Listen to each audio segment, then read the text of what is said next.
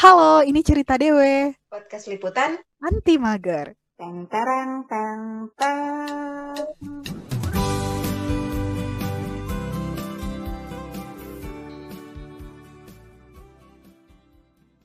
Apa kabar? Kembali lagi di hari ke-11 Ramadan bersama Dwiles tanpa Dea.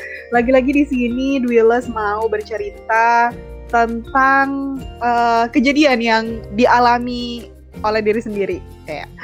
Jadi eh, mungkin kejadiannya ini beberapa waktu yang lalu begitu ya. Karena memang eh, sekarang kondisinya kan eh, sedang masih sedang eh, menjalani studi seperti itu. Dan setiap pekan itu kurang lebihnya pasti ada semacam ujian kayak gitu. Pada waktu itu ujiannya itu bertepatan dalam kondisi banyak sekali pekerjaan yang harus dilakukan, pekerjaan lain yang harus dilakukan gitu ya. Baik itu pekerjaan uh, yang berkaitan dengan kuliah ataupun yang di luar kuliah kayak gitu. Sehingga waktu itu prepare ujiannya itu minim banget. Berasanya tuh kayak mau mau belajar tapi tuh apa ya di hati itu tahu kita harus belajar karena besok ujian tapi tuh kayak kerasanya tuh malas gitu kayak kerasanya bukan males sih kayak aduh mindsetnya itu kayak aku kan harus mengerjakan hal yang lain gitu. Aku harus mengerjakan hal ini dulu mengerjakan hal ini dulu kayak gitu. Sehingga ya itu persiapannya itu sangat minim dan waktu itu terbesitnya tuh kayak ya udahlah ya ujian online juga kayak gitu kan. Bisa lah nengok-nengok dikit kayak gitu kan. Walaupun sebenarnya di dalam hati itu kita udah tahu gitu ya kalau misalnya ya nengok itu nggak boleh gitu nengok ya nengok nggak boleh nengok boleh nengok boleh tapi nengok yang mana dulu gitu kan. Teman-teman paham lah. Kayak gitu. Nah in, artinya dalam hati itu kita mengingkari gitu. Tapi apa yang kemudian mendorong untuk kita melakukan itu adalah hawa nafsu kita ya kan? Dan pada nyatanya karena persiapannya minim nggak uh, belajar kayak gitu. Belajar sih tapi ya ya berapa sekian persen aja lah gitu ya uh, dan pada nyatanya ketika ujian itu udah dipaksa buat nengok sekalipun tetap aja nggak bisa jawab kayak gitu. Dan pada ujungnya remet juga kayak gitu. Dari sini tuh jadi keinget gitu ya ada sebuah hadis gitu dari riwayat Tabrani ya. Uh, dikatakan di situ bahwa Rasul bersabda kebaikan itu datangnya dari kebiasaan dan keburukan itu datangnya dari paksaan dan barang siapa dikehendaki, dikehendaki Allah untuk mendapat kebaikan maka dia akan dijadikan Allah paham agama. Dari hadis ini tuh jadi keinget gitu ya. Wah iya ternyata sebuah keburukan itu kita lakukan juga karena paksaan gitu.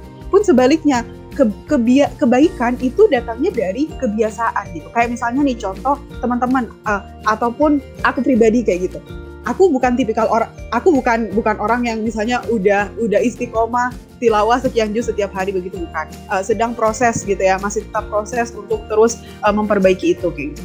Tapi saat kemudian dalam sehari itu tidak berinteraksi sama sekali dengan Quran misalnya ya tidak berinteraksi sama sekali dengan Quran itu kerasanya kayak hampa banget gitu, kayak kosong banget gitu. Aku pribadi tahu kalau nggak berinteraksi dengan Quran itu akan membuat hati hampa, akan membuat hati kering kerontong gitu.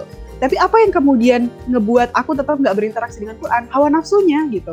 Hawa nafsuku yang uh, aduh capek nih, aduh mager nih, aduh, aduh kan habis kegiatan sehari jadi, aduh nggak sempat lah nggak sempat kayak gitu. Walaupun setelah itu ya rasanya hampa, rasanya kosong kayak gitu. Jadi uh, memang sebuah kebaikan itu uh, ya datangnya dari kebiasaan gitu. Ketika uh, kita kita masing-masing sudah membiasakan misal untuk uh, tilawah sehari setengah jus, sehari sejus, ya ketika nggak melakukan itu ya emang kerasanya itu akan akan akan apa ya akan beda gitu. Kerasa kerasa berdosa banget gitu lah ya ibaratnya.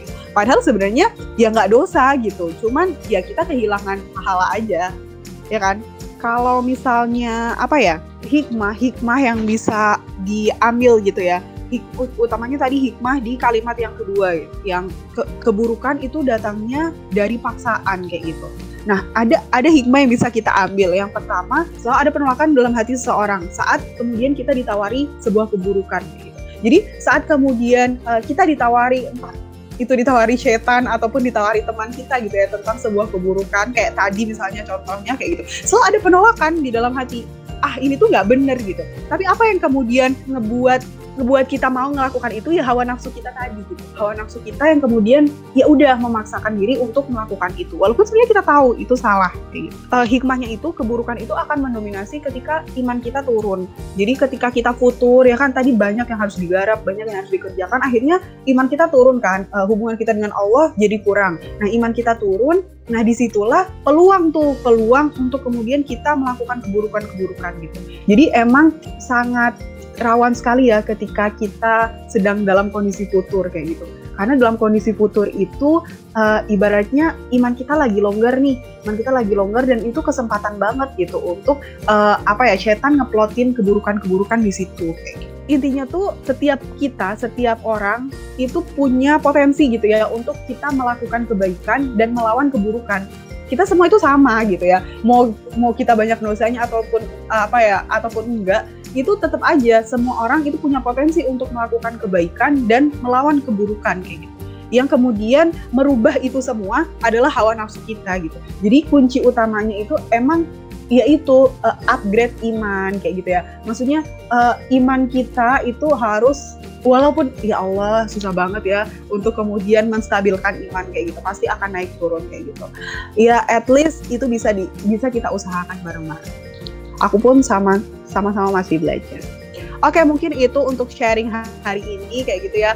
Uh, insya Allah kita di bulan Ramadan ini, utamanya udah mau uh, jelang apa ya pertengahan Ramadan, uh, insya Allah kita semua selalu dikuatkan atau dimampukan Allah untuk melakukan uh, segala jenis kebaikan dan apa dipersulit oleh Allah untuk melakukan segala jenis keburukan kayak gitu ya. Oke, itu aja untuk sharing hari ini. See you, bye bye.